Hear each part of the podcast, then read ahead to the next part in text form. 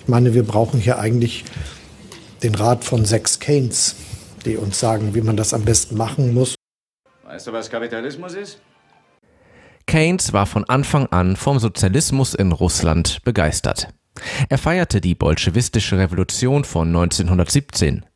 Am 8. März 1917 brach die russische Revolution aus und Zar Nikolaus II. dankte am 15. März ab.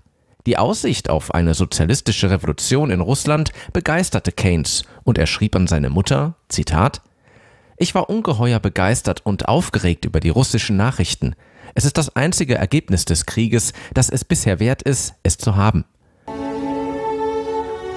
Die Arbeit des Kritikers ist in vieler Hinsicht eine leichte. Wir riskieren sehr wenig und erfreuen uns dennoch einer Überlegenheit gegenüber jenen, die ihr Werk und sich selbst unserem Urteil überantworten. Am dankbarsten sind negative Kritiken, da sie amüsant zu schreiben und auch zu lesen sind. Aber wir Kritiker müssen uns der bitteren Wahrheit stellen, dass im Großen und Ganzen betrachtet das gewöhnliche Durchschnittsprodukt wohl immer noch bedeutungsvoller ist als unsere Kritik, die es als solches bezeichnet. Doch es gibt auch Zeiten, da ein Kritiker tatsächlich etwas riskiert, wenn es um die Entdeckung und Verteidigung von Neuem geht. Die Welt reagiert oft ungnädig auf neue Talente, neue Kreationen. Das Neue braucht Freunde. It's Showtime. Herzlich willkommen auf dem Kanal der Marktradikalen. Mühsam und langsam, aber doch stetig nähern wir uns dem, wo wir eigentlich hinwollen. Unsere Internetseite ist immer noch im Aufbau, nimmt aber doch so langsam die Gestalt an, mit der wir einen Überblick darüber geben wollen, wer wir eigentlich sind und was wir wollen. Wir wollen die Idee bzw. die Botschaft verbreiten, wie jedes Individuum seine persönliche größtmögliche Freiheit, die ihm zusteht, bekommt. Wir bekommen oft vorgeworfen, dass das Wörtchen radikal Leute abschreckt, aber darin ist unser Kerngedanke enthalten. Wir wollen dem Freiheitsgedanken auf den Grund gehen, ihn an der Wurzel packen, ihn so beleuchten, dass jedes Individuum seine größtmögliche Freiheit bekommen und nutzen kann, ohne jemand anderem dabei zu schaden. Das ist unsere Kernbotschaft. Hierfür bespielen wir nahezu alle bekannten sozialen Medien. Neben YouTube findet man uns auf Twitter, Discord, Instagram, Telegram, Facebook, Hive, Odyssey, Spotify, Apple und Google Podcast, Reddit, der eigentümlich frei und Getter. Man munkelt, es gäbe sogar Leute, die marktradikale Posts auf Jodel absetzen. Wir suchen noch Leute, die TikTok für uns bespielen und ein paar von uns gehen sogar so weit, ihre direkte Nachbarschaft zu beschallen, indem sie ihr WLAN Steuern sind Raub nennen. Ich persönlich bin marktradikal geworden, als ich den Unterschied zwischen Sozialismus und Kapitalismus verstanden habe. Mein Pseudonym, der rosarote Panzer, soll genau das symbolisieren. Nun begegnen mir immer wieder Leute, die meinen Gedankengängen nicht so tief folgen. Dann höre ich in der Regel sowas wie Wie eingeschränkt bist du denn in deiner Freiheit? So schlimm geht es dir doch überhaupt nicht. Du hast genug zu essen, du konntest nicht nur kostenlose Schulbildung genießen, sondern bist sogar in den Luxus eines Studiums gekommen. Du kannst dir deinen Arbeitsplatz frei aussuchen, du kannst dir eine nette Wohnung leisten, kannst in den Urlaub fliegen, gemütlich nach Feierabend deine Freizeit genießen und dir nebenbei noch eine Altersvorsorge aufbauen. Wo ist überhaupt dein Problem? Räumen wir das mal von hinten auf. Die Zeiten, in denen man seine Ersparnisse einfach auf ein Sparbuch legt, sind vorbei, und man braucht etwas Geschick beim Investieren, um überhaupt noch in der Lage zu sein, sich eine Altersvorsorge aufzubauen. Meine Freizeit besteht zu einem großen Teil aus Nebenjobs, weil ich so viele Abgaben zahlen muss. In einem richtigen Urlaub war ich schon lange nicht mehr. Meine Miete verschlingt zwei Drittel meines Einkommens und die Wohnung wäre weniger heruntergekommen, wenn es keine staatliche Mietpreisbremse gäbe. Die Spritkosten, um überhaupt zur Arbeit zu kommen, sind nur dank Steuern doppelt so hoch, wie sie sein müssten. Die Arbeit selbst ist überwuchert mit staatlichen Regulierungen und den gigantischen Unterschied zwischen Brutto- und Nettolohn kann jeder Steuerzahler auf seiner Lohnabrechnung selbst nachvollziehen Dank Mindestlohn und Arbeitgeberzusatzleistungen müssen immer weniger Leute die Arbeit verrichten, die vorher unter mehreren Leuten aufgeteilt worden wäre. In meinem Wirtschaftsstudium auf einer staatlichen Universität wurde versucht, mich auf Linie zu bringen. Und ich habe von mir selbst aus durch Bücher und Vorträge wesentlich mehr und zu weitaus günstigeren Preisen gelernt als an der Uni. Eine Schule ist auch nicht kostenlos, weil nichts kostenlos sein kann, was die Arbeit anderer Menschen erfordert. Wenn Leute kostenlos sagen, wollen sie fast immer betrügen und meinen eigentlich Umlage finanziert. Und selbst beim Stichwort genug zu essen kann man inzwischen den Einschub bringen, dass die Supermarktregale Löcher bekommen, was sich von Speiseöl und Mehl vermutlich auch noch weiter ausweiten wird. Selbst wenn du einfach nur schlafen willst, hat dein Bett, deine Bettwäsche und dein Nachthemd jeweils 19% Mehrwertsteuer gekostet. Und Raub ist nun mal auch dann Raub, wenn man etwas von der Beute zurückbekommt. Welche der beiden Standpunkte entspricht nun also der Wahrheit? Die Antwort lautet, das lässt sich so nicht sagen. Man muss dafür tiefer ins Detail gehen und herausfinden, welche Aussagen nützlich sind, um die Situation zu beschreiben und welche eher ungeeignet sind. Ähnlich funktioniert das auch mit den Definitionen von Kapitalismus und Sozialismus. Das habe ich in meinem ersten Video versucht zu erklären. Wenn ich mit jemandem spreche, der sich relativ einseitig mit diesem Thema beschäftigt, bekomme ich ungefähr folgende Erklärung. Die Reichen werden immer reicher, die Armen werden immer ärmer, die Großkonzerne bestimmen immer mehr über unser Leben, die imperialistische USA kann außenpolitisch tun und lassen, was sie will, wir leben immer mehr in einer Wegwerfgesellschaft, die von Materialismus geprägt ist, statt von nachhaltiger Wirtschaft. Es muss immer mehr produziert werden, wodurch aber unser Wohlstand nicht steigt und das geht auch noch zu Lasten der Umwelt. Wie kannst du überhaupt bestreiten, dass kapitalistische Ausbeutung der Arbeiter ein riesiges Problem in unserer Gesellschaft ist? Wir müssen den Wohlstand viel mehr umverteilen, damit die Armen sich überhaupt noch was leisten können und die Reichen nicht mehr auf ihren Luxusjachten mit Geld um sich werfen. Wir müssen weg von dem marktradikalen Kurs und hin zu einer ökosozialen Gerechtigkeit. Solche oder ähnlich austauschbare Textbausteine kann man von Politiker aller Parteien relativ regelmäßig hören. Und das ist auch der Grund, warum Leute vielen dieser inhaltsleeren Worthülsen zustimmen. Und schon kommen die Marktradikalen wieder aus ihren Verstecken und predigen Theorien. Wir sind ja als Grüne gemeinhin unverdächtig, jetzt marktradikal aufzutreten. Die Linke fordert, wir müssen weg von der marktradikalen Ideologie. Es ist hier über viele Jahre nicht gelungen, die marktradikalen Kräfte. Was das Ganze mit Marktradikalität zu tun hat, vermag ich nicht zu erkennen. Wir sagen ökosozial statt marktradikal. Einer marktradikalen, liberalen Marktradikalen. Meine Damen und Herren vom marktradikalen Flügel. Die Zeit der Marktradikalen muss in Europa endlich vorbei sein.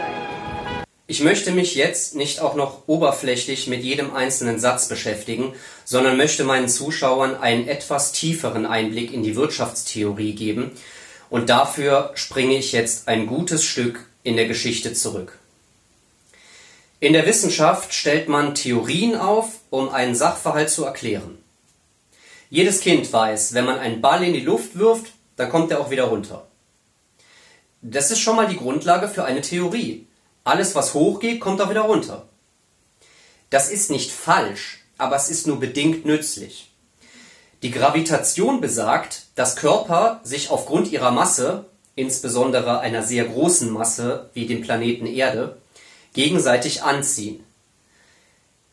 Das ist jetzt ebenfalls wahr, aber wesentlich präziser. Nun ist die Ökonomie nicht nach demselben Muster zu verstehen wie die Physik, weil es nicht um leblose Gegenstände geht, sondern um Menschen.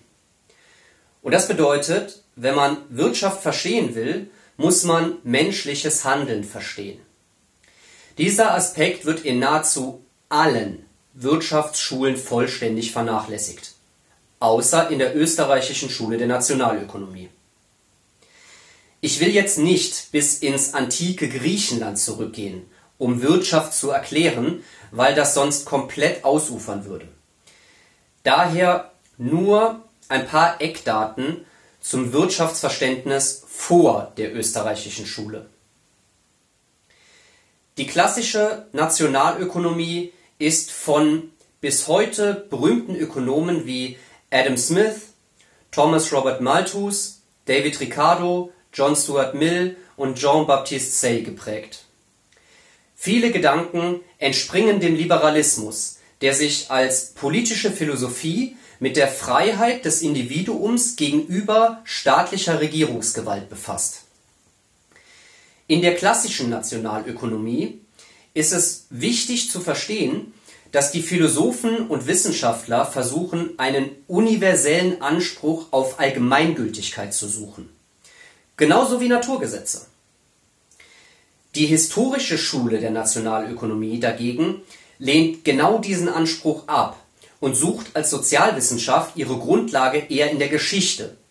Das nennt man auch den Methodenstreit. In der jüngeren historischen Schule wird darüber noch hinausgegangen und der Hang zur Theorie kritisiert, und stattdessen sollte man sich eher an der Praxis orientieren.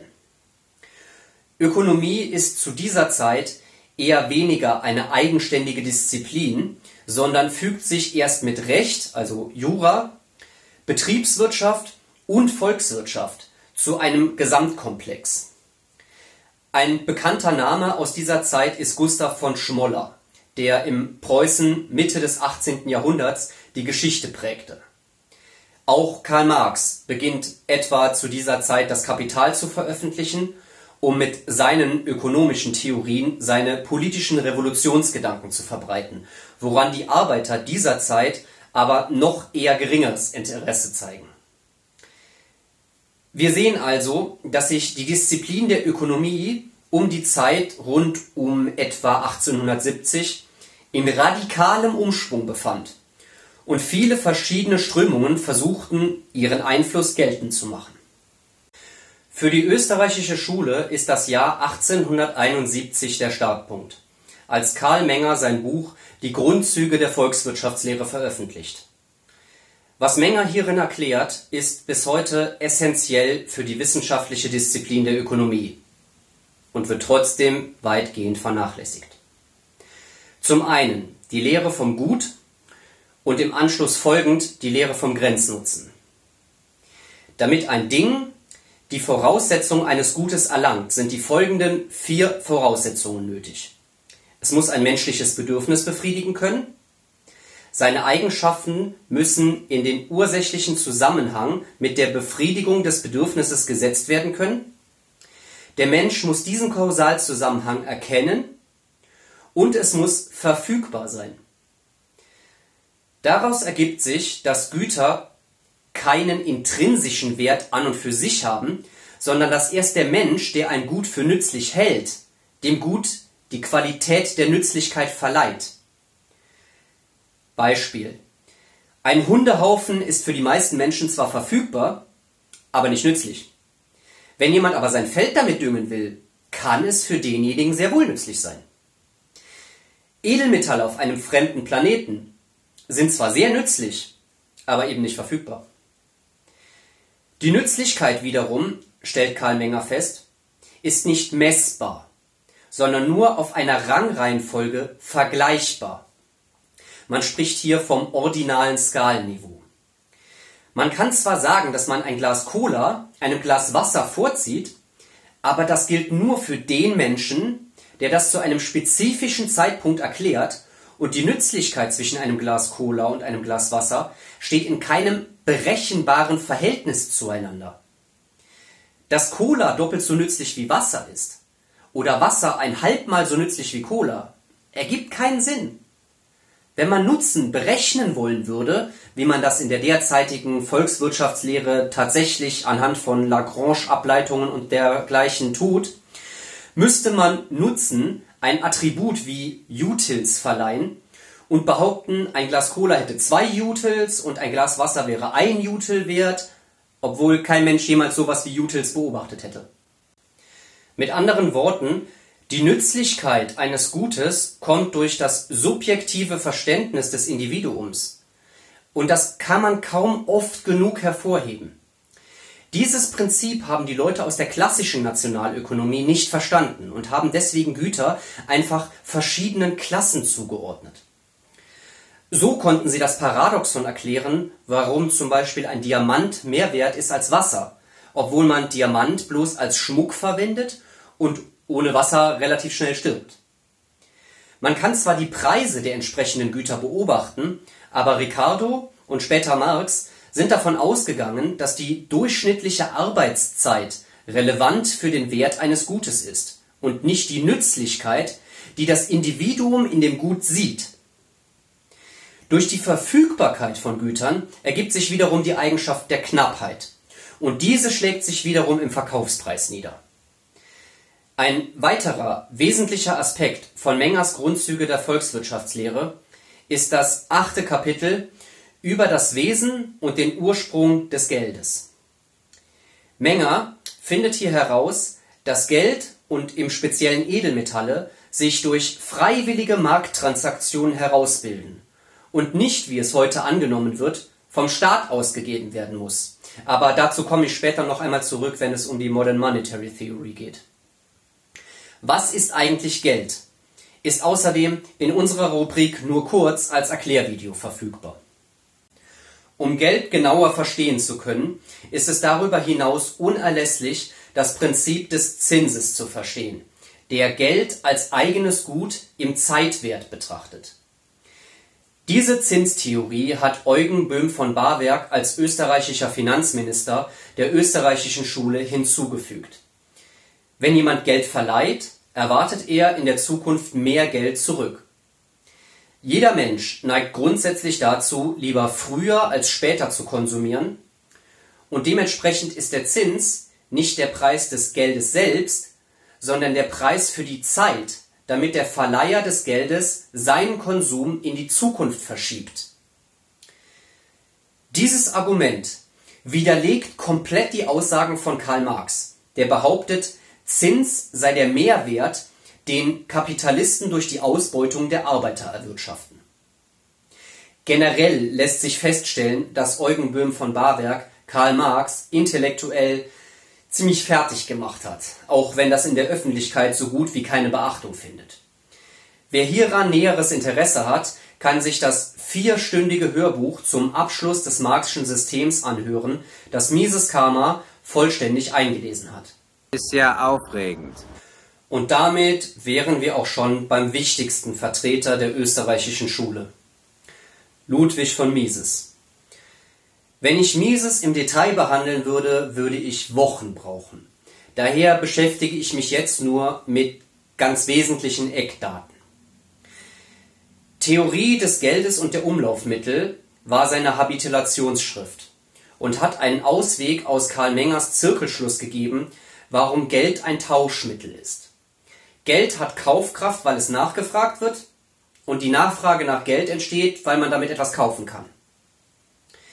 Die Modern Monetary Theory geht zum Beispiel völlig simplifiziert davon aus, dass es einfach schon immer Geld als Kredit gab und die ältesten Schriften der Welt Schuldverschreibungen waren. Mises dagegen geht zeitlich zurück an den Anfang, als Geld noch kein Tauschmittel war und findet in Edelmetallen wie Gold die bereits genannten Eigenschaften, die es zum Geld befähigt. Warum Gold als Tauschmittel benutzt wurde, erklärt die Modern Monetary Theory überhaupt nicht, sondern tut das einfach so ab, als sei das zwar der Fall, aber wäre nie notwendig gewesen. Eine weitere Entdeckung von Mises waren die Konjunkturzyklen. Die Menschen heutzutage kennen das eigentlich überhaupt nicht mehr anders, als dass auf einen Wirtschaftsaufschwung ein Wirtschaftscrash folgt. Das geschieht durch eine Verzerrung der Preise aufgrund von inflationärer Geldschöpfung von staatlichem Fiatgeld. Hierauf gehe ich gleich nochmal näher ein, aber zunächst mal zurück zu Mises weiteren Werken. In Die Gemeinwirtschaft legt Mises dar, dass es in einer sozialistischen Planwirtschaft keine Preise geben kann, um Produktionsfaktoren zu bestimmen. In der Planwirtschaft legt ein politisches Ministerium die Preise für Güter einfach fest, was dazu führt, dass Unternehmer die Informationen über die Knappheit von Gütern, die den Preise innewohnen, überhaupt nicht mehr deuten können. Damit hat Ludwig von Mises rein in der Theorie bereits den Untergang der Sowjetunion vorhergesagt, was für die Zeit um 1922 nun wirklich eine beachtliche Leistung gewesen ist. Mises umfassendstes Werk ist jedoch Human Action und das hat es wirklich in sich.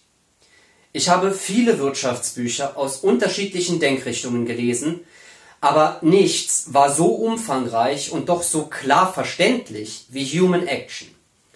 Über das menschliche Handeln erklärt Ludwig von Mises das gesamte Feld der Ökonomie und verknüpft die philosophische Grundlage des A priori von Immanuel Kant mit dem menschlichen Handeln. Diese Erkenntnis nennt Mises die Praxiologie von Praxis der Handlung und Logos die Lehre. Die Idee ist so simpel wie genial. Man nimmt eine Aussage, die nicht widerspruchsfrei verneint werden kann. Eine solche Aussage muss logischerweise wahr sein.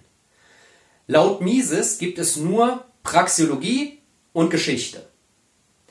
Ein Laborexperiment kann man hunderte Male wiederholen, aber nie mit absoluter Sicherheit sagen, dass es beim nächsten Mal wieder exakt so eintreten wird, weil die empirische Erkenntnis hierfür in der Vergangenheit liegt. In der Empirie trifft man eine Hypothese und macht dann Beobachtungen, bei denen man hofft, dass die Beobachtungen im Sinne der Hypothese eintreffen. Tun sie es in einem signifikanten Ausmaß, wird die Hypothese angenommen. Wenn nicht, verwirft man die Hypothese. In der Praxiologie dagegen nimmt man wahre Sätze wie Menschen handeln, Menschen verfolgen mit ihren Handlungen Ziele. Die Ziele dienen dazu, die eigene Situation zu verbessern, etc. Und man stellt schon ohne Experiment fest, dass diese Sätze bereits in der Theorie stimmen. In der Videobeschreibung sind drei Links zu Videos über Praxiologie verlinkt, für alle, die das noch nicht kennen und näheren Erläuterungsbedarf haben. Praxiologie ist eine Disziplin, die im Grunde genommen die Epistemologie, also die Erkenntnistheorie, über den Haufen wirft. In der Praxiologie findet sich der Anspruch auf objektive Wahrheit. Und das ist etwas, was wir in unserer Zeit bitter nötig haben. Denn unsere heutige Wissenschaft ist von völligem Relativismus geprägt. Dazu komme ich am Ende nochmal. Etwas könnte so sein, etwas könnte sich aber auch genau umgekehrt verhalten. Wir müssen nur oft genug würfeln, um herauszufinden, wie sich etwas verhält, und anschließend stellen wir Statistiken auf, mit welcher Wahrscheinlichkeit ein gewünschtes Ereignis eintritt. Mit dieser empirischen Erkenntnis können wir niemals zu absoluter Wahrheit gelingen. Und das ist auch durchaus so gewollt, denn das sorgt dafür, dass die Geldgeber der Wissenschaft darüber bestimmen können, in welche Richtung die Erkenntnisse führen sollen. In seinem Buch Der Kompass zum lebendigen Leben bringt Andreas Tietke die Erkenntnis der Praxiologie auf ein bisher nie dagewesenes Level. Nachdem Ludwig von Mises als Jude aus Österreich erst in die Schweiz und dann die USA vor den Nazis geflohen ist, fanden sich auch bald darauf Nachfolger seiner Lehren, die auch seine Erkenntnis der österreichischen Schule nochmal übertrafen. Wichtig für Deutschland, aber auch weltweit berühmt war Friedrich August von Hayek, der die mikroökonomische Preisbildung erklärt sowie Konjunkturtheorie, mit der er John Maynard Keynes ad absurdum führt. Aber dazu später mehr. Hayek verbleibt nicht starr in der Disziplin der Ökonomie, sondern beschäftigt sich auch viel mit Politik, Informationstheorie, Erkenntnistheorie, Kultur und Rechtsphilosophie. Deshalb taugt er nur bedingt dazu, ihn für die österreichische Schule anzuführen. Wesentlich wichtiger als Schüler von Ludwig von Mises zu nennen, ist Murray Rothbard. Und mit ihm und Hans-Hermann Hoppe kommen wir langsam zu der Grundlage, die für den heutigen Libertarismus und Anarchokapitalismus grundlegend sind. Während Ludwig von Mises den Staat in seiner Theorie als weitgehend gegebene Instanz sieht, umreißt Rothbard das Wesen und die Funktion eines Staates, indem er mehrere Theorien darlegt. In Man, Economy and State umreißt er noch einmal die komplette Wirtschaftstheorie und erklärt darin auch die Funktion des Staates. Aber eine wirklich wichtige Erkenntnis liefert sein kleines Büchlein Anatomy of the State. Das Buch findet ihr ebenfalls komplett auf Deutsch eingelesen von mir auf dem Kanal der Marktradikalen und zumindest die ersten beiden Kapitel sollte sich jeder einmal anhören, der unsere Kritik am Staat verstehen will. Indem Leute einfach das Wörtchen wir anführen, verschleiern sie sprachlich, dass in einem Kollektiv unterschiedliche Leute unterschiedliche Ansichten vertreten und tun so, als wäre jede Aktion der staatlichen Institution, die diese als rechtmäßig festlegt und durch das Gewaltmonopol durchsetzt, auch im Sinne derjenigen, die als Individuen durch eben diesen Staat vertreten werden. Dass das nicht sein kann, macht Rothbard an sehr einfachen Beispielen deutlich. Und dennoch hört man diese Form der Kollektivierung extrem häufig von allen möglichen Menschen in jedem politischen Spektrum. In Ethics of Liberty und später For a New Liberty erläutert Rothbard die Kooperation von Menschen miteinander und das Prinzip von Privateigentum durch das Beispiel von Robinson Crusoe und Freitag auf einer einsamen Insel und legt damit dar, dass in einer Welt ohne Regierung, ohne Staat, ohne Gewaltmonopol dem Prinzip der Herrschaftslosigkeit, der Anarchie, nicht einfach das Recht des Stärkeren gilt und der eine den anderen totkloppt. Und das liegt nicht daran, dass es nicht in der Möglichkeit der Menschen liegt, sondern dass Menschen das für sich selbst nicht als nützlich empfinden. Diesen Punkt bestreiten viele Menschen, die sich über das Konzept von Anarchokapitalismus unterhalten wollen und erklären, dass es sich hier um eine Welt ohne Regeln handeln würde, was jedoch kein Anarchokapitalist jemals behaupten würde. Es gibt sehr wohl Regeln, die jedes Individuum für ein friedliches Miteinanderleben beachten muss. Jedoch ist es höchst widersinnig, sowohl die Auslegung dieser Regeln als auch die Durchsetzung einem Monopolunternehmen zu überlassen. Diese Regeln leiten sich vielmehr aus dem Naturrecht ab, was im Grunde genommen nicht mehr besagt, als dass jedem Mensch sein eigener Körper gehört, jeder Mensch das Recht auf Privateigentum hat und kein Mensch Gewalt gegen einen anderen Menschen initiieren darf. Das Naturrecht war im europäischen Mittelalter jahrhundertelang der Dreh- und Angelpunkt des Rechtssystems. Von Thomas von Aquin, damals noch untrennbar mit Gott verknüpft, entwarf der amerikanische Anarchist und Rechtsanwalt Lysander Spooner 1882 die Grundlagen des Naturrechts neu. Das kleine Büchlein Naturrecht – Die Wissenschaft der Gerechtigkeit gibt es kostenlos als Hörbuch auf dem Kanal der Marktradikalen oder für 7,50 Euro im Buchhandel für jeden, der mich gerne unterstützen möchte. Wer das Buch für Bitcoin kaufen möchte, bekommt das gerne als PDF, E-Book und mit persönlicher Widmung als Hörbuch, indem er mir eine E-Mail an der mit dem Betreff Naturrecht schickt. Die Idee, dass es universelle Menschenrechte gibt und nicht bloß die gerade an der Macht befindliche Autorität das Recht auslegen darf, wie es möchte, ist in unserer etatistischen Welt weitgehend in Vergessenheit geraten und wird bloß aus der Mottenkiste hervorgekramt, wenn ein tyrannischer Staat wie das Dritte Reich sein Gewaltmonopol auf eine völlig übertrieben menschenverachtende Weise auslebt Naturrecht ist eingängig und leicht verständlich für jedermann, und mit der Argumentation Spooners habt ihr zwar nicht die praktische Durchsetzungsfähigkeit, aber die argumentative Hoheit über jeden Etatisten, der euch von der Legitimität des Staates überzeugen will. Weltweit wird die Demokratie als das Nonplusultra für eine gerechte Gesellschaftsordnung dargelegt, obwohl man nur einen Blick ins Grundgesetz zu werfen braucht, um zu bemerken dass eine Demokratie noch viel ausufernder das Privateigentum untergräbt, als es beispielsweise Fürstentümer im Mittelalter getan haben. Hierbei verwechseln Leute dann oft zwei verschiedene Punkte des Fortschritts. Sie beobachten, dass in unserer heutigen Gesellschaft in zehn Jahren schnellere Fortschritte gemacht werden als im Mittelalter in 100 Jahren und führen das auf die Herrschaftsverhältnisse zurück obwohl diese eher hinderlich ist, und nicht auf die Arbeitsteilung sowie die extrem vorangeschrittene Informationstechnologie. Durch den Buchdruck, Telegraphen, das Telefon und erst kürzlich das Internet. Das weltberühmte Buch Demokratie der Gott, der keiner ist von Hans-Hermann Hoppe legt diesen Sachverhalt extrem gut dar. Und auch sein Spruch, Demokratie ist eine weiche Form von Kommunismus und wurde in der Geschichte der Ideen selten für etwas anderes gehalten, habe ich inzwischen schon mehrfach gebracht. Nun sind das alles erst einmal Theorien der österreichischen Schule. Und als solche erheben sie in keinster Weise einen Anspruch auf ein Werturteil. Das darf man nie vergessen und darum ging es auch im Werturteilsstreit, der sich aus dem älteren Methodenstreit entwickelt hatte. Wissenschaft führt nicht zu Handlungsempfehlungen, sondern erklärt lediglich die Welt, wie sie ist.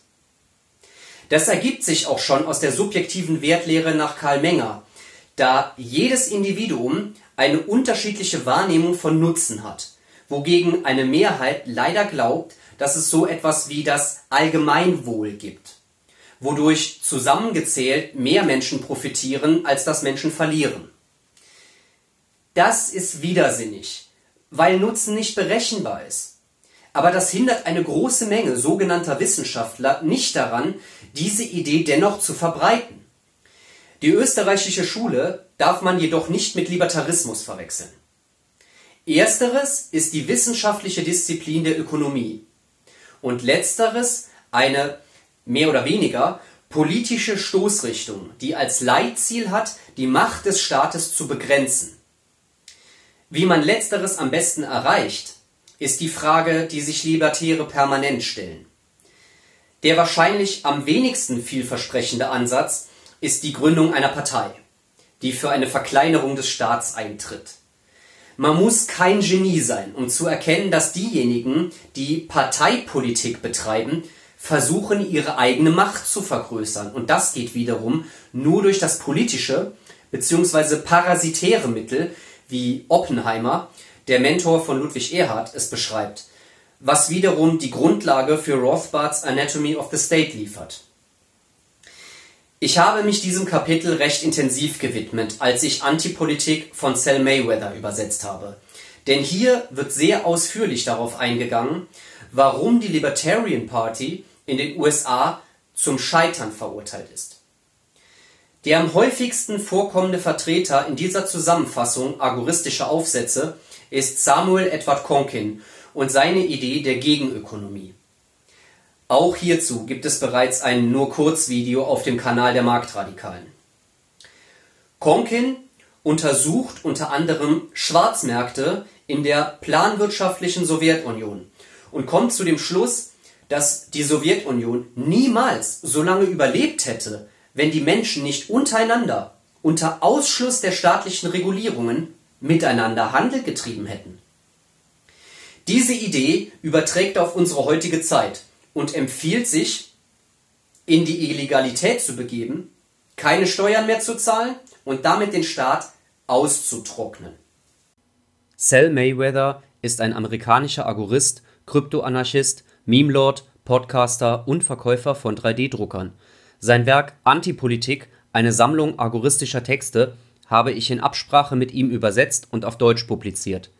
Seit Monaten ist der Self-Publishing-Verlag Tradition jedoch von Papiermangel betroffen und Amazon bestellt die Bücher einfach nicht nach, was die Verfügbarkeit leider stark einschränkt.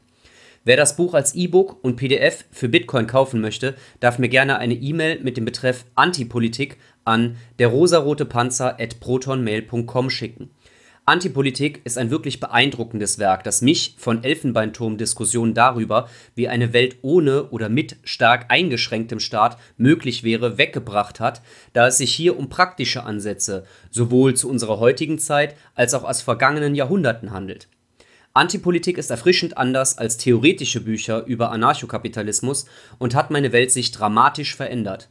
Wer die Welt der Politik hinter sich lassen und sich endlich mit wahren Problemen beschäftigen will, für den ist Antipolitik genau das Richtige. Hörbuch kommt in absehbarer Zukunft.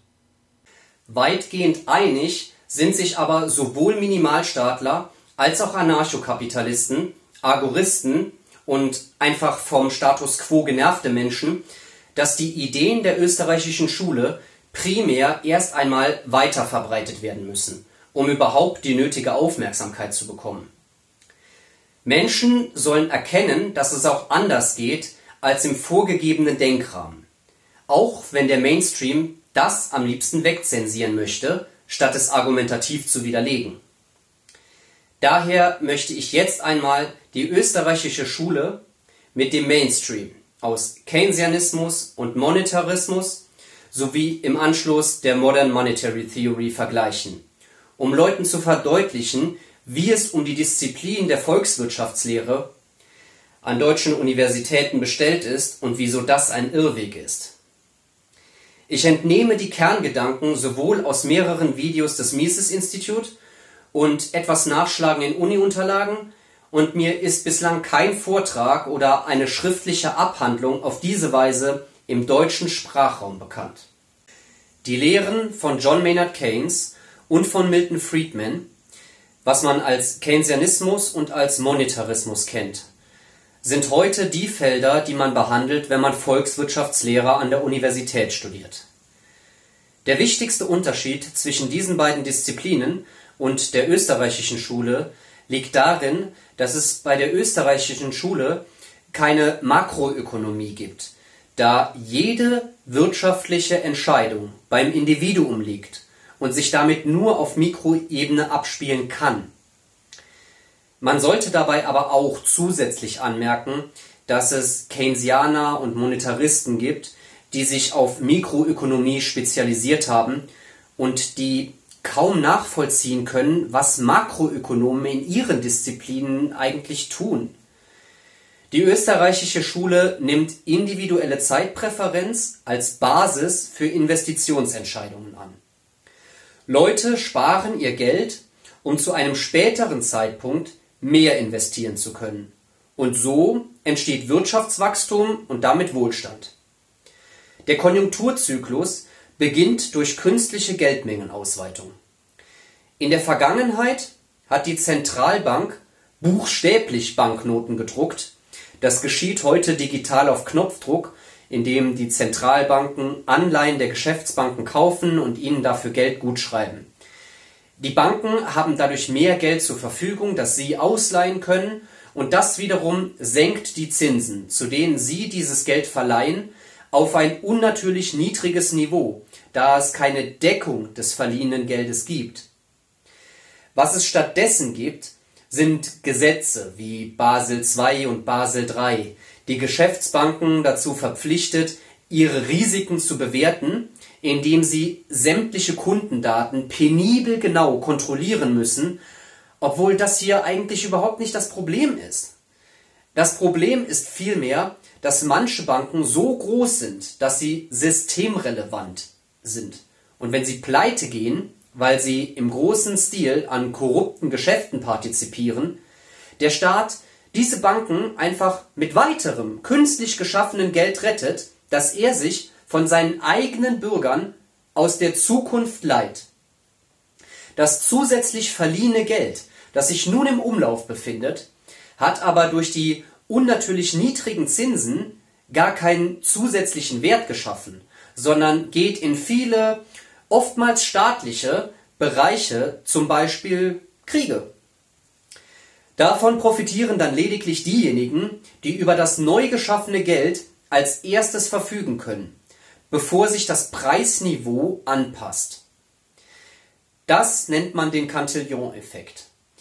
Das ist die Grundlage der österreichischen Schule und die Österreicher können anhand dessen bestimmte Phänomene wie die Weltwirtschaftskrise 2008 genau erklären, woran die Mainstream-Ökonomen kolossal scheitern, was sie teilweise sogar zugeben. Die Keynesianer haben dagegen eine Art Wirtschaftskreislauf, der immer gleich bleibt. Menschen aus Haushalten stecken Arbeit, Kapital und Boden in Unternehmen, die Unternehmen produzieren Güter und Dienstleistungen, die die Haushalte wiederum mit ihrem Geld kaufen. Das bedeutet, dass das Einkommen den Ausgaben gegenübergestellt wird. Die Ausgaben wiederum unterteilen Keynesianer dann in Konsumausgaben, Investitionen und Regierungsausgaben. Diese unterschiedlichen Ausgaben werden aufeinander gestapelt und der Punkt, an dem die Ausgaben die Einnahmen treffen, ist das vorher angenommene Gleichgewicht. Investitionsausgaben sowie Regierungsausgaben sind jedoch nicht einkommensabhängig, sondern hängen von den Konsumausgaben ab. Das wiederum führt zu der im Keynesianismus wichtigen Annahme, dass es Lohnstarren gibt. Auf Englisch sticky wages. In dem Moment, wo Investitionen ausbleiben, weil Leute ihr Geld lieber sparen und auf Seite legen, bricht die Wirtschaft zusammen und die Unternehmer können zwar ihren Output verringern, aber nicht die Löhne sinken, um Vollbeschäftigung beizubehalten. Dass Investitionen ausbleiben, passiert im Keynesianismus häufig aufgrund von allen möglichen unternehmerischen Entscheidungen oder aufgrund von Tiergeistern. Aber um im vorherigen Gleichgewicht zu bleiben, müssen sich dann einfach die Regierungsausgaben erhöhen. Das ist so ziemlich die Grundlage des keynesianischen Modells. Davon leiten sich dann später leicht komplexere Modelle wie das ISLM-Modell und das ASAD-Modell ab, aber die Grundlagen bleiben identisch. Der Chef des IFO-Instituts, Hans-Werner Sinn, glaubt diese Modelle übrigens und unterrichtet die an Hunderttausende seiner Zuschauer und auch Leute in hohen Posten der Politik. Wobei ich mir halt manchmal die Frage stelle, ob da eigentlich nie jemand konkreter nachgefragt hat und ihm eine wesentlich bessere Erklärung geliefert hat. Aber aus Gründen, die ich nicht nachvollziehen kann, wird er auch auf Vorträge zum Mises-Institut eingeladen, aber das mal nur so nebenbei. Das Problem ist jetzt am Ende, dass die beiden Konjunkturzyklus-Theorien von österreichischer und keynesianischer Schule sich stark widersprechen und völlig entgegengesetzte Lösungsansätze haben. Bei den Österreichern kommt erst Boom, dann Bust, bei den Keynesianern ist es umgekehrt. Bei den Österreichern ist die Ursache die künstliche Kreditausweitung, bei den Keynesianern die Instabilität der Investitionsausgaben. Die Diagnose der Österreicher lautet demzufolge, das sind Fehlinvestitionen und ein Überkonsum stattfindet. Bei Keynesianern ist das ein Fall der Gesamtnachfrage. Die Lösung laut Österreichern lautet, man sollte einfach die Rezession aussitzen, ohne dass die Regierung interveniert.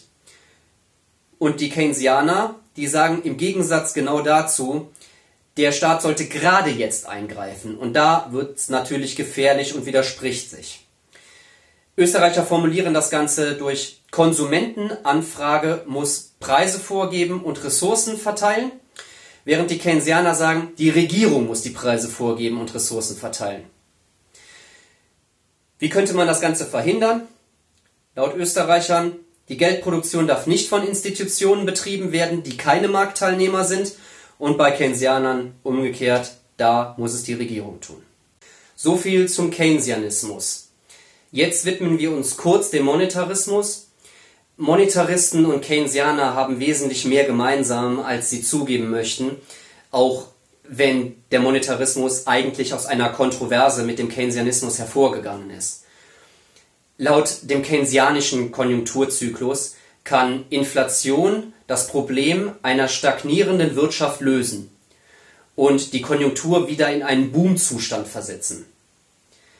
Daraufhin entstand die Frage, was Keynesianer machen, wenn die Wirtschaft trotz bestehender Inflation stagniert. Ja, und da haben die Keynesianer angefangen zu lachen und gemeint, dann müssten sie ihre Koffer packen. Das ist dann in den 70er Jahren auch passiert und die Keynesianer sind leider immer noch da. Daraufhin hat aber der Monetarismus den Keynesianismus stellenweise abgelöst. Das Kernprinzip des Monetarismus ist relativ leicht verständlich, da es sich im Wesentlichen um eine einzige Formel dreht. Die Gleichung lautet m mal v gleich p mal y für Geldmenge mal Umlaufgeschwindigkeit gleich Preisniveau mal Volkseinkommen. Statt y wird auch oft q für Output oder t für Transaktionen genommen, aber das ist dasselbe. Milton Friedman geht ursprünglich davon aus, dass die Umlaufgeschwindigkeit v für Velocity sehr gering ist, sodass man es quasi als Konstante ansehen kann. Und das Preisniveau wird zunächst auch als gleichbleibend angenommen. Das bedeutet, wenn das Volkseinkommen steigt, muss auch die Geldmenge steigen. Und hier sehen wir sofort den Gegensatz zur österreichischen Schule, die ausführlich darlegt, dass eine Geldmengenausweitung den Wohlstand nicht vermehren kann. Wenn man sich ansieht, wie Zentralbanker oder auch die Bundesbank vor 1999 mit der Geldmenge umgegangen sind, kann man den Monetarismus deutlich erkennen. Die erklären stets, dass eine leichte Ausweitung der Geldmenge für Wohlstandswachstum notwendig sei. Und viele Leute, die VWL studiert haben, haben das auch einfach so gelernt. Das Problem an der Formel m mal v gleich p mal y ist nicht, dass sie an sich falsch ist, sondern dass sie ziemlich wenig erklärt. Ursache und Wirkung sind hier überhaupt nicht klar und es wird einfach davon ausgegangen, dass diese Daten verfügbar sind, statt dass man individuelles menschliches Handeln erklärt. Äh, ein weiterer Punkt ist, es gibt kein einheitliches Preisniveau P. Unterschiedliche Güter und Dienstleistungen haben unterschiedliche Preise und diese schwanken je nach Angebot und Nachfrage. Aber das einfach festzusetzen, ist eine viel zu einfache Annahme. Ein weiteres Problem ist, dass V eigentlich unbedeutend ist. Wenn man das aus der österreichischen Perspektive betrachtet, wird das sofort klar, weil hier Geld nicht einfach irgendein ideologisches Konzept ist, das man in eine Formel packt und sich anschaut, wie schnell es den Besitzer wechselt, sondern jeder Einzelne trifft Handlungsentscheidungen, was er mit seinem Geld macht. Und zu guter Letzt befürwortet auch der Monetarismus wieder ein Eingreifen der Regierung in die Wirtschaft, wenn diese in die Rezession rutscht, was den eigentlichen Konjunkturzyklus ja überhaupt erst startet. Damit haben wir dasselbe Problem wie beim Keynesianismus auch. Die Beobachtung der Realität startet einfach an der falschen Stelle.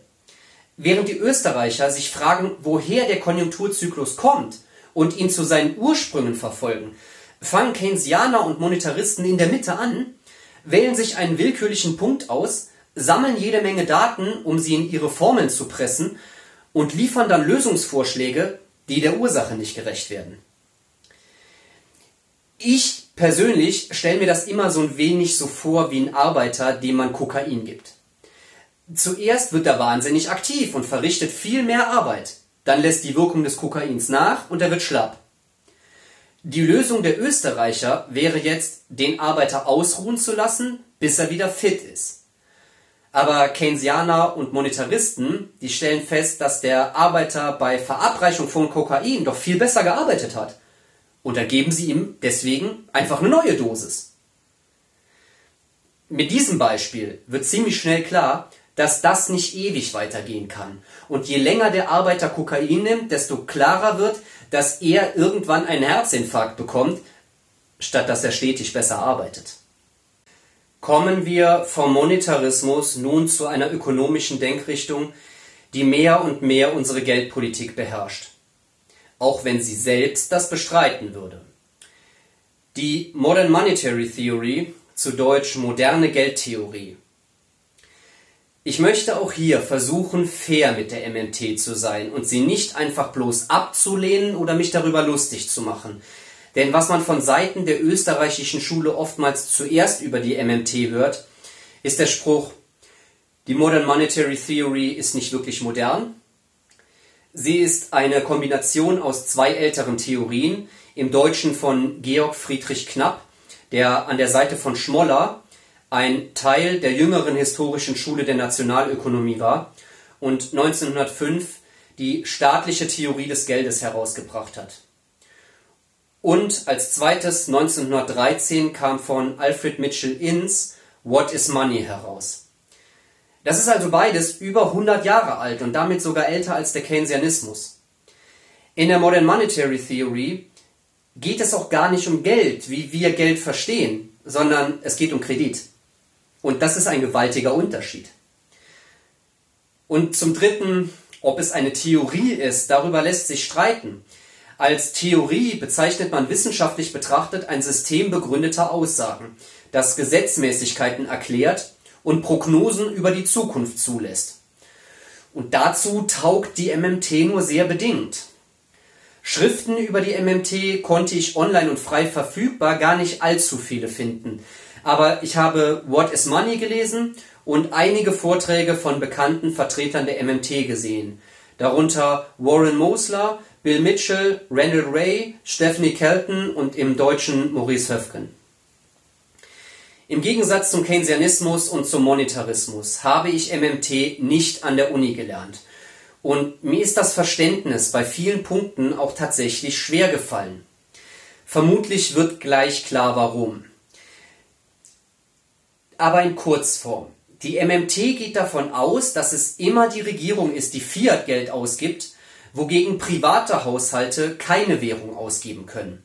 Das ausgegebene Geld können private Haushalte dann wiederum für Güter und Dienstleistungen eintauschen und der Staat erhält einen Teil des Geldes durch Steuern wieder zurück, wodurch er die Nachfrage nach diesem Geld schafft. Außerdem geht sie davon aus, dass ein Staat in seiner eigenen Währung niemals pleite gehen kann. Die Ausgaben der Regierung sind laut der MMT nur ein Werkzeug zur Steuerung von Inflation und Arbeitslosigkeit und dienen nicht der Finanzierung der Regierung selbst, da die Regierung einfach Geld schöpfen kann. Ich persönlich bezeichne die MMT oft als Keynesianismus auf Crack. Es gibt viele Probleme mit dem Keynesianismus, aber zumindest die mikroökonomischen Ansichten sind in vielerlei Hinsicht zumindest noch nachvollziehbar und driften nicht völlig an der Realität vorbei. Die MMT ist aber eine rein makroökonomische Perspektive, und während Keynesianer noch zu einer gewissen Vorsicht raten, was Regierungsausgaben betrifft, was bloß die auf kurze Amtszeiten gewählten Politiker dann eben nicht durchsetzen, das brechen bei der MMT alle Dämme. Stephanie Kelton hat den New York Times Bestseller The Deficit Myth rausgebracht, in dem sie erklärt, dass Schulden der Regierung immer gleichzeitig Guthaben für die Bevölkerung bzw. die Haushalte sind. Maurice Höfgens Buch heißt Mythos Geldknappheit und beschreibt so ziemlich dasselbe Phänomen. Um fair zu sein, die Modern Monetary Theory sagt nicht, dass eine Regierung einfach beliebig viel Geld drucken kann, sondern erklärt, dass das an den zugrunde liegenden Gütern und der Wirtschaftsleistung einer Volkswirtschaft gemessen werden muss. Aber wie man an den Titeln bereits merkt, ist das nicht gerade eindeutig. Wenn Geld also sehr wohl begrenzt und knapp ist, dann sollte man sein Buch vielleicht auch nicht so nennen, es sei denn, man will ganz bewusst falsche Assoziationen wecken. Wirklich interessant an der MMT ist die Geschichte, wie Geld ursprünglich entstanden ist. Ich habe ja bereits erklärt, wie Mises Mengers Zirkelschluss auflöst, indem er geschichtlich zurückgeht, um zu untersuchen, was als erstes Zahlungsmittel verwendet wurde. Die MMT bringt hier die wirklich spannende Theorie auf, dass als erste Zahlungsmittel in Wirklichkeit Kerbhölzer verwendet wurden, zu Englisch Tallystick. Ich hatte das noch nie gehört, also habe ich ein bisschen recherchiert. Kerbhölzer sind Holzstücke, die horizontal zerschnitten werden und an den Seiten markiert man durch Einkerbungen die Höhe der Schulden und beide Transaktionspartner bekommen ihr Teil des Kerbholzes. Das Kerbholz selbst kann man dann als Schuldverschreibung benutzen, um damit zu handeln und wenn die Schuld beglichen ist, nehmen beide Transaktionspartner ihr Stück, fügen das zusammen und man verbrennt das Ding. Wenn man in der Geschichte zurückgeht, sind laut Randall Ray die ersten Schriften, die jemals entstanden sind, Schriftstücke von Buchhaltern, die Schulden dokumentieren. Er behauptet, dass selbst die Österreicher inzwischen zugegeben hätten, dass es nicht Edelmetalle waren, die Menschen vor Jahrtausenden benutzt haben, um wirtschaftliche Transaktionen zu betreiben, sondern genau diese Kerbhölzer. Es soll Aufzeichnungen geben, bei denen erwiesen sein soll, dass schon bei den Babyloniern Menschen diese Art der Schuldverschreibung genutzt haben. Allerdings bestreiten Österreicher das gar nicht wirklich. Mises beschreibt in der Theorie des Geldes und der Umlaufmittel, dass es drei verschiedene Arten von Geld geben kann. Edelmetalle, Kredit und Fiatgeld. Wenn wir dann aber zur letzten bekannten Form der Steuerquittung in England im Jahr 1834 zurückgehen, wurde eine gewaltige Zahl von Kerbhölzern eingesammelt und im Palast von Westminster verbrannt, worauf das Gebäude selbst Feuer gefangen hat und abgebrannt ist. Auf Aufzeichnungen kann man die Dicke der Einkerbungen sehen. Teilweise so dick wie eine Handfläche, dann ein Daumen und dann ein Finger.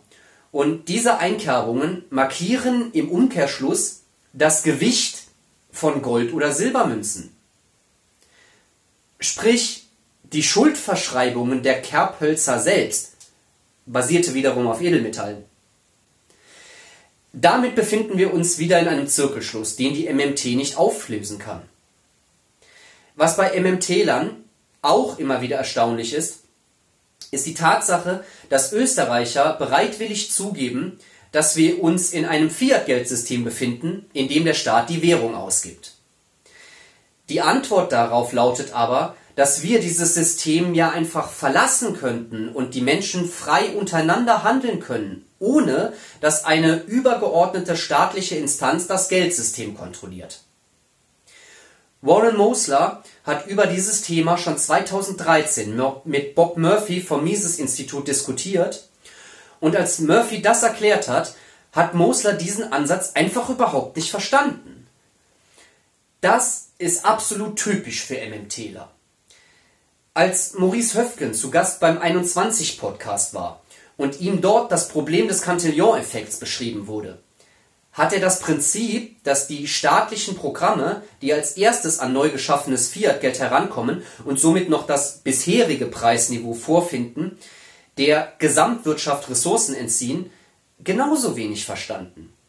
Stattdessen ist er, wie bereits beim keynesianischen Konjunkturzyklus erklärt, davon ausgegangen, dass es an den fixen Löhnen liegen muss und diese gelockert werden müssten. Aber Warum erfreut sich Modern Monetary Theory in den letzten Jahren so wachsender Beliebtheit? Nun, es passt einfach perfekt in den aktuellen Zeitgeist, wobei der Staat einfach wie eine Ersatzgottheit alles kontrolliert. Da der Staat einfach Fiat-Geld ausgibt und durch Steuern wieder dem Kreislauf entzieht, kann er hiermit zwei essentielle Punkte kontrollieren. Die Inflation und die Arbeitslosigkeit. Wirtschaftswissenschaftler benutzen als Trade-off zwischen Inflation und Arbeitslosigkeit ein Modell, das sich die Phillips-Kurve nennt. Vereinfacht gesagt, je höher die Arbeitslosigkeit, desto niedriger die Inflation aufgrund von Nominallöhnsteigerungen und entsprechend umgekehrt. In seinem Buch Full Employment Abandoned, Shifting Sands and Policy Failures greift Bill Mitchell dieses Prinzip an und führt das Konzept einer Arbeitsplatzgarantie ein. Der Staat muss einfach Arbeitsplätze zur Verfügung stellen, zum Beispiel für einen vorher festgelegten Mindestlohn. Diese Idee ist nicht gerade sonderlich neu, wie sich insbesondere Leute aus der DDR jetzt vielleicht schon denken können. Selbst Keynes hat in seiner allgemeinen Theorie bereits erklärt, dass man Leute dafür bezahlen könnte, Müll zu verbuddeln und andere Leute diesen Müll wieder ausbuddeln zu lassen einfach bloß um für Beschäftigung und Löhne zu sorgen. Für Politiker und Bürokraten klingt das mal wieder extrem verlockend. Vollbeschäftigung und Kontrolle über Löhne, Preisniveau und Geldmittel. Wenn man dieser Vorstellung auf den Grund geht, landen wir am Ende mal wieder bei der Vorstellung von Wert, bei der einzig und allein die Österreicher verstehen, dass Wert nicht intrinsisch in einem Gut verhaftet ist, sondern sich aus dem subjektiven Empfinden der Menschen zusammensetzt. Was genau ist denn Arbeit? Menschen suchen sich keinen Arbeitsplatz, damit sie Steuern und Sozialversicherungsbeiträge zahlen können und den Wirtschaftskreislauf am Laufen halten, sondern damit sie ein Gehalt bekommen, von dem sie leben können. Ihre Arbeitskraft wird wiederum von einem Unternehmer gekauft, der seinen Gewinn als höher einschätzt als wenn er die Person nicht einstellen würde. Um seine Produkte oder Dienstleistungen aber verkaufen zu können, muss der Wert, wie der Käufer ihn einschätzt, höher sein als der Preis, den der Unternehmer hierfür verlangt. Sonst würde der Tausch ja unterlassen werden. Bei einer Arbeitsplatzgarantie wird jedoch überhaupt kein Wert mehr geschaffen, sondern es wird nur mit Belohnung und Bestrafung gearbeitet. Wert muss ungleich verteilt sein, damit Wachstum möglich ist. Unter Zwang ist Wirtschaft dagegen ein Null- oder Negativsummenspiel. Ich verstehe nicht, was er da macht. Dabei bin ich klug. Nicht buchklug oder straßenklug oder gehirnklug, aber schon. So. Jetzt bin ich in der kürzesten Zeit, die mir irgendwie möglich war, wie ein Berserker über verschiedene Wirtschaftstheorien gebrettert und habe einen Abriss davon gegeben, was die jeweiligen Vertreter denken. Die österreichische Schule ist weder die größte noch die bekannteste dieser Denkrichtungen. Aber meines Wissens nach kann sie in absolut jedem Bereich Aspekte erklären, die andere Denkrichtungen vernachlässigen. Und das macht sie so unglaublich wertvoll. Die Praxiologie, wie ich sie vorher bereits in ihren Grundzügen erläutert habe, ist ähnlich wie die Mathematik eine Logik, die frei von Widersprüchen und damit universell anwendbar ist. Mathematiker haben den Satz des Pythagoras bewiesen und müssen daher nicht mehr die Flächeninhalte über Katheten und der Hypotenuse extra messen, da der Beweis erbracht ist und ihre Berechnungen immer korrekt sind. Kein Mensch bezweifelt die Ergebnisse und die Denkweise der Mathematik. Wir wenden sie praktisch jeden Tag an. Und nun tauchen wir von der Wirtschaftstheorie noch etwas in die Philosophie ab. Wir befinden uns im Jahr 2022 im Zeitalter der Postmoderne und die ist geprägt von einem Zustand, der sich Relativismus nennt. Relativisten behaupten, eine sichere Erkenntnis der Welt wäre unmöglich und daher können verschiedene sich widersprechende Erkenntnisse nebeneinander bestehen. Die Philosophie von Hegel beschreibt, dass unsere Welt sich permanent in Bewegung befindet und sobald zwei sich widersprechende Denkrichtungen, These und Antithese, aufeinandertreffen, sie sich miteinander vereinen und daraus die Synthese wird, welche daraufhin wieder zur These wird und das ganze Spiel geht von vorne los. Wenn ihr euch auch schon mal gefragt habt, warum wir in so verrückten Zeiten leben, in der man das Gefühl hat, alle Leute sind irgendwie bekloppt geworden, dann ist die Hegelsche Dialektik und der Relativismus der Postmoderne die sinnstiftendste Antwort hierauf. Bis zum Fall der Mauer hat man sich gedacht, die BRD ist Kapitalismus und die DDR Sozialismus. Einfache Geschichte. Aber jedes Mal, wenn ein sozialistisches Regime zugrunde gegangen ist, kommen die sozialistischen Theoretiker der kapitalistischen Länder an und erklären, dass das gar kein richtiger Sozialismus war selbst wenn sie nur wenige Jahre vorher noch das Gegenteil behauptet haben. Und wie geht das? Durch Relativismus. Durch die Sammlung neuer Erkenntnisse verändert sich die Betrachtung auf Vergangenheitsdaten und plötzlich entspricht die damalige Theorie gar nicht mehr der heutigen. Ihr möchtet euch gern ein Buch zum Thema Kapitalismus und Sozialismus zu Gemüte führen, aber habt keinen Bock auf extrem viel ausschweifende Theorie? In Sozialismus ist zum Kotzen reisen zwei Wirtschaftsprofessoren aus den USA in sozialistische Länder und trinken dort ein Bier.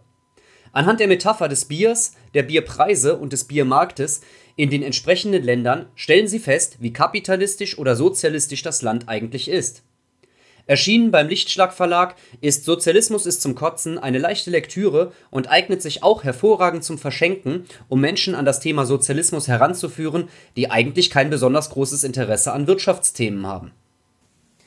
Ich könnte hierfür noch Dutzende Beispiele bringen. Man braucht nur an die Corona-Maßnahmen zu denken, die sich oft ins komplette Gegenteil gekehrt haben und man immer die aktuellsten Nachrichten hören musste, um zu wissen, was denn heute wahr ist obwohl es gestern noch als Verschwörungstheorie galt. In der Wirtschaftstheorie ist dieses Konzept bereits ebenfalls aufgetreten, worüber auch Thorsten Polleit bereits einen Artikel verfasst hat, in dem er sagt, dass es in der Wirtschaftstheorie Zeit für einen neuen Methodenstreit wird. Und je stärker die Widersprüche werden, desto größer wird der Machtanspruch, den ich gerne als den sozialistischen Widerhaken bezeichne.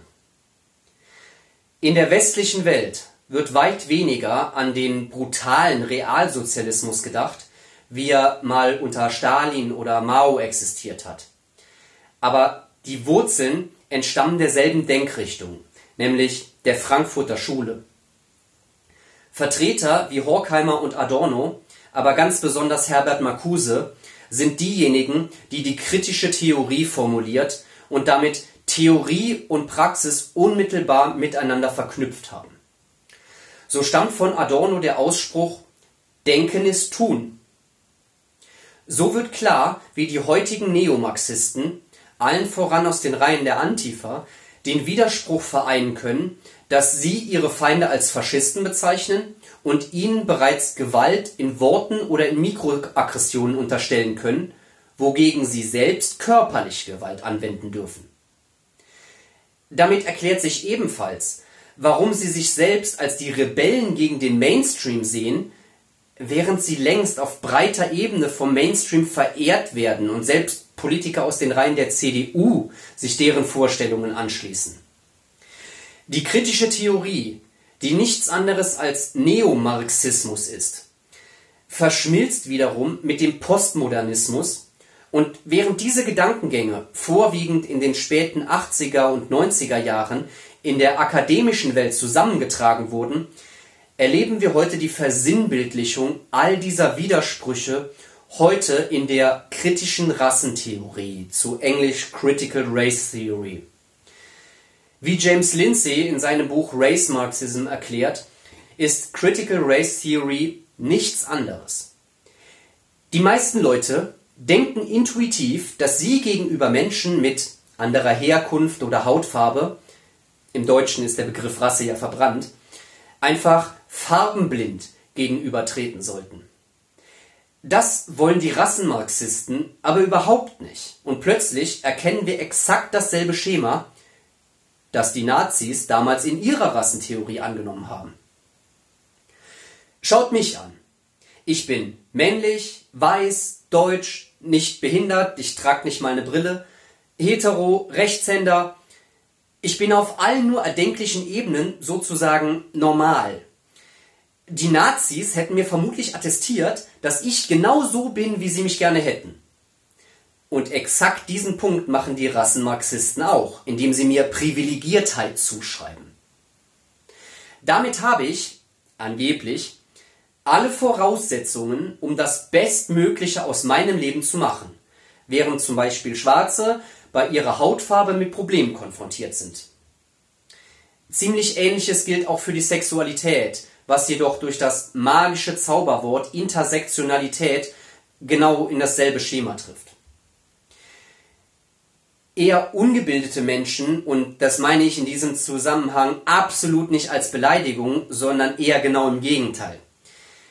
Und die Leute, die in der akademischen Welt so gebildet sind, dass sie etablierte Theorien angreifen und widerlegen, statt auswendig lernen und wiederholen, befinden sich hier auf einer ähnlichen Ebene. Das ist doch alles Schwachsinn.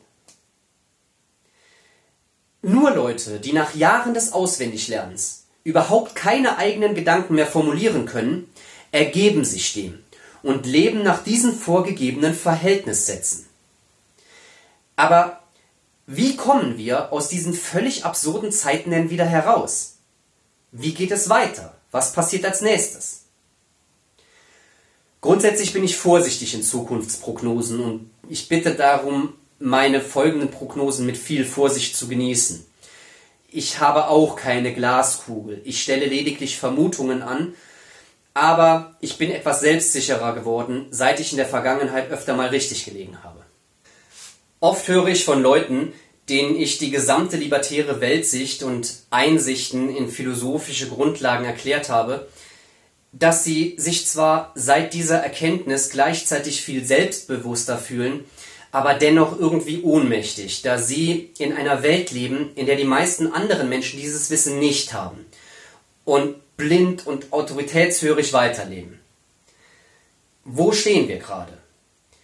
Die Inflation, die Markus Krall als Hyperinflation bereits vor einigen Jahren angekündigt hat, entfaltet sich gerade in dramatischem Ausmaß. Und im Gegensatz zur Weimarer Republik, bei der die Notenbanken wie verrückt Geldnoten gedruckt haben, wird dieser Wandel heute, glaube ich, nicht mehr eintreten.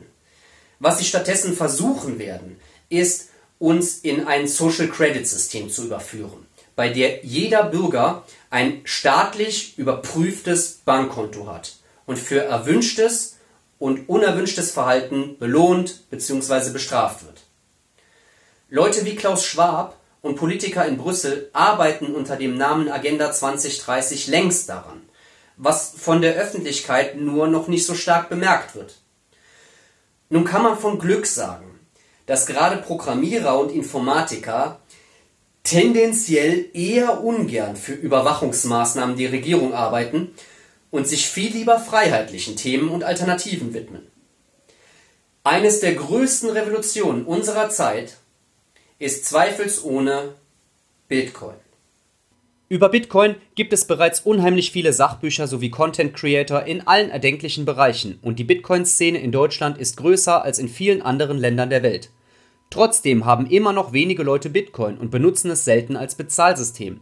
Wenn ihr, genauso wie ich, euren Freunden oft auf die Nerven geht, dass sie sich endlich Bitcoin zulegen sollen, versucht doch mal einen anderen Weg.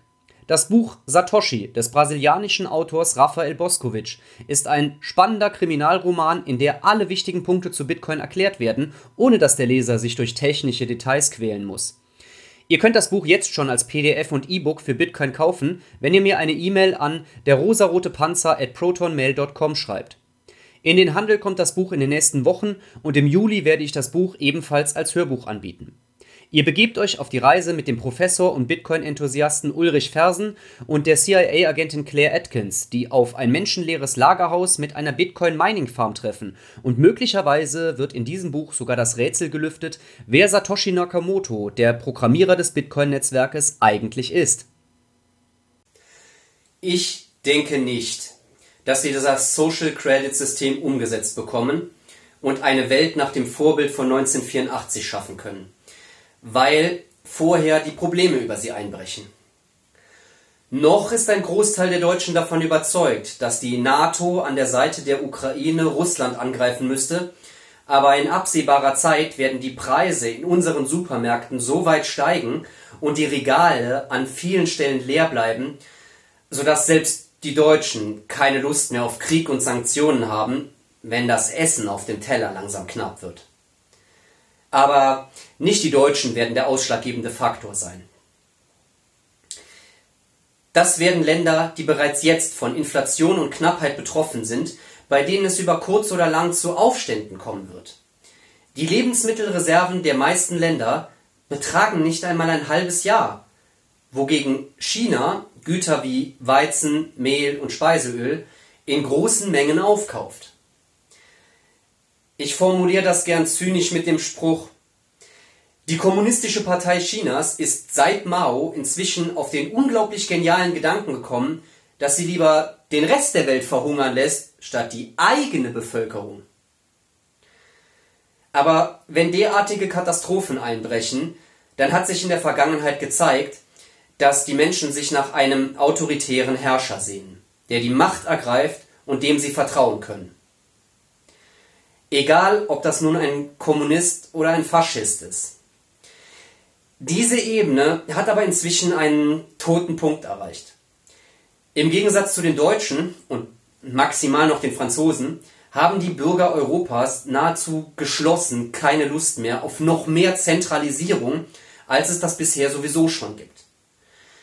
Allen voran nicht die osteuropäischen Länder, die den Realkommunismus noch in extrem guter Erinnerung haben. Zwei Dinge werden meiner Ansicht nach passieren. In der akademischen Welt wandelt sich der Postmodernismus und der mit ihm einhergehende Relativismus und der diesem Aspekt vollkommen widersprechende Ansatz der Mathematik, der Philosophie und der Praxiologie in feinster Hegelscher Dialektik zu einer Synthese, in der angenommen wird, dass es einen Bereich gibt, in der wir mit absoluter Sicherheit sagen können, dass es sich hier um die Wahrheit handelt, und einen anderen Bereich, der der Empirie unterworfen ist, in dem wir genau das eben nicht sagen können. Damit springen wir auf reaktionäre Weise zu einem Zeitpunkt vor Karl Popper in den 1920ern zurück, als Wissenschaftler noch versucht haben, universelle Wahrheiten zu finden und nicht Wahrheiten, die nur zu bestimmten Zeitpunkten eintreten. Auf der eher praktischen und wenn man so will politischen Ebene würde ich mir wünschen, dass die Auswirkungen naja, nicht mehr so verheerend sind, wie sie es in den vergangenen Jahrhunderten mal waren. In sozialistischen Systemen ist es oft so, dass die autoritätsgläubigen Menschen die Gelackmeierten sind, wohingegen diejenigen, die das System betrügen, ihren Gewinn daraus ziehen. Im Sinne der Konkinschen Gegenökonomie vermute ich, dass das passieren wird. Leute fangen auf kleiner Ebene an, möglicherweise mit Gemeindetechnologie, Sie fangen an zu wirtschaften, untereinander zu handeln und langsam aber sicher den Staat auszutrocknen. Ob die Politik sich dabei zurückzieht und Sezession ausübt und wir in Deutschland irgendwann keine 16 willkürlich aufgeteilten Bundesländer, sondern 4000 verschiedene Kleinstgebiete haben, das hängt dann von dem Überzeugungsgeschick der Leute ab, die das wollen. Alles in allem kann man aber sagen, dass nichts, aber auch gar nichts in unserer Geschichte, in dieser Zeit, in irgendeiner Art und Weise neu ist. Es ist dieselbe Geschichte, die die Menschheit seit eh und je begleitet hat. Ich habe das schon mal in meiner Analyse von Matrix 4 beschrieben, die als Allegorie nahezu perfekt beschreibt, warum die Leute unser jetziges System zwar hassen, warum es aber doch viel einfacher ist, dagegen zu kämpfen, wenn man das Problem sowie die Lösung schon kennt. Auch Hans-Hermann Hoppe beschreibt in Was getan werden muss einfach bloß, dass die Aufklärungsarbeit das eigentlich Wichtigste ist. Und genau das ist es, woran wir bei den Marktradikalen pausenlos arbeiten. Und genau hierfür brauchen wir Unterstützung. Wenn du der Meinung bist, dass dir mehr Freiheit zusteht, als du sie bisher hast, und du mitmachen willst, die Botschaft weiter zu verbreiten, dann komm zu uns. Wir suchen permanent kluge Köpfe, die Ideen in die Welt hinaustragen, die dafür sorgen können, dass wir mehr Freiheit und mehr Wohlstand für alle produzieren können.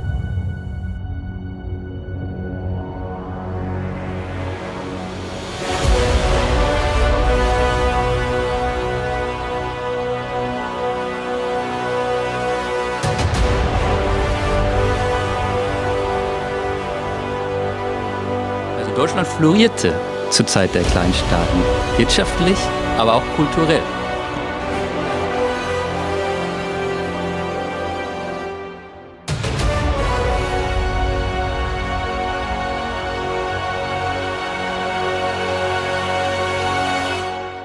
Der Sozialismus kommt sozusagen eigentlich unbeabsichtigt, der kommt aus der Logik der Notwendigkeit heraus, mal nachzubessern. Nicht? Und auf einmal ist man als Sozialismus, man hat es gar nicht gewollt, man hat es gar nicht geplant, aber ist auf einmal da.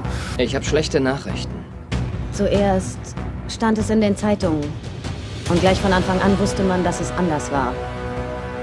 Denn es geschah in kleinen Dörfern, Vororten. Und dann war es nicht mehr im Fernsehen. Es war draußen auf der Straße. Es kam durch dein Fenster.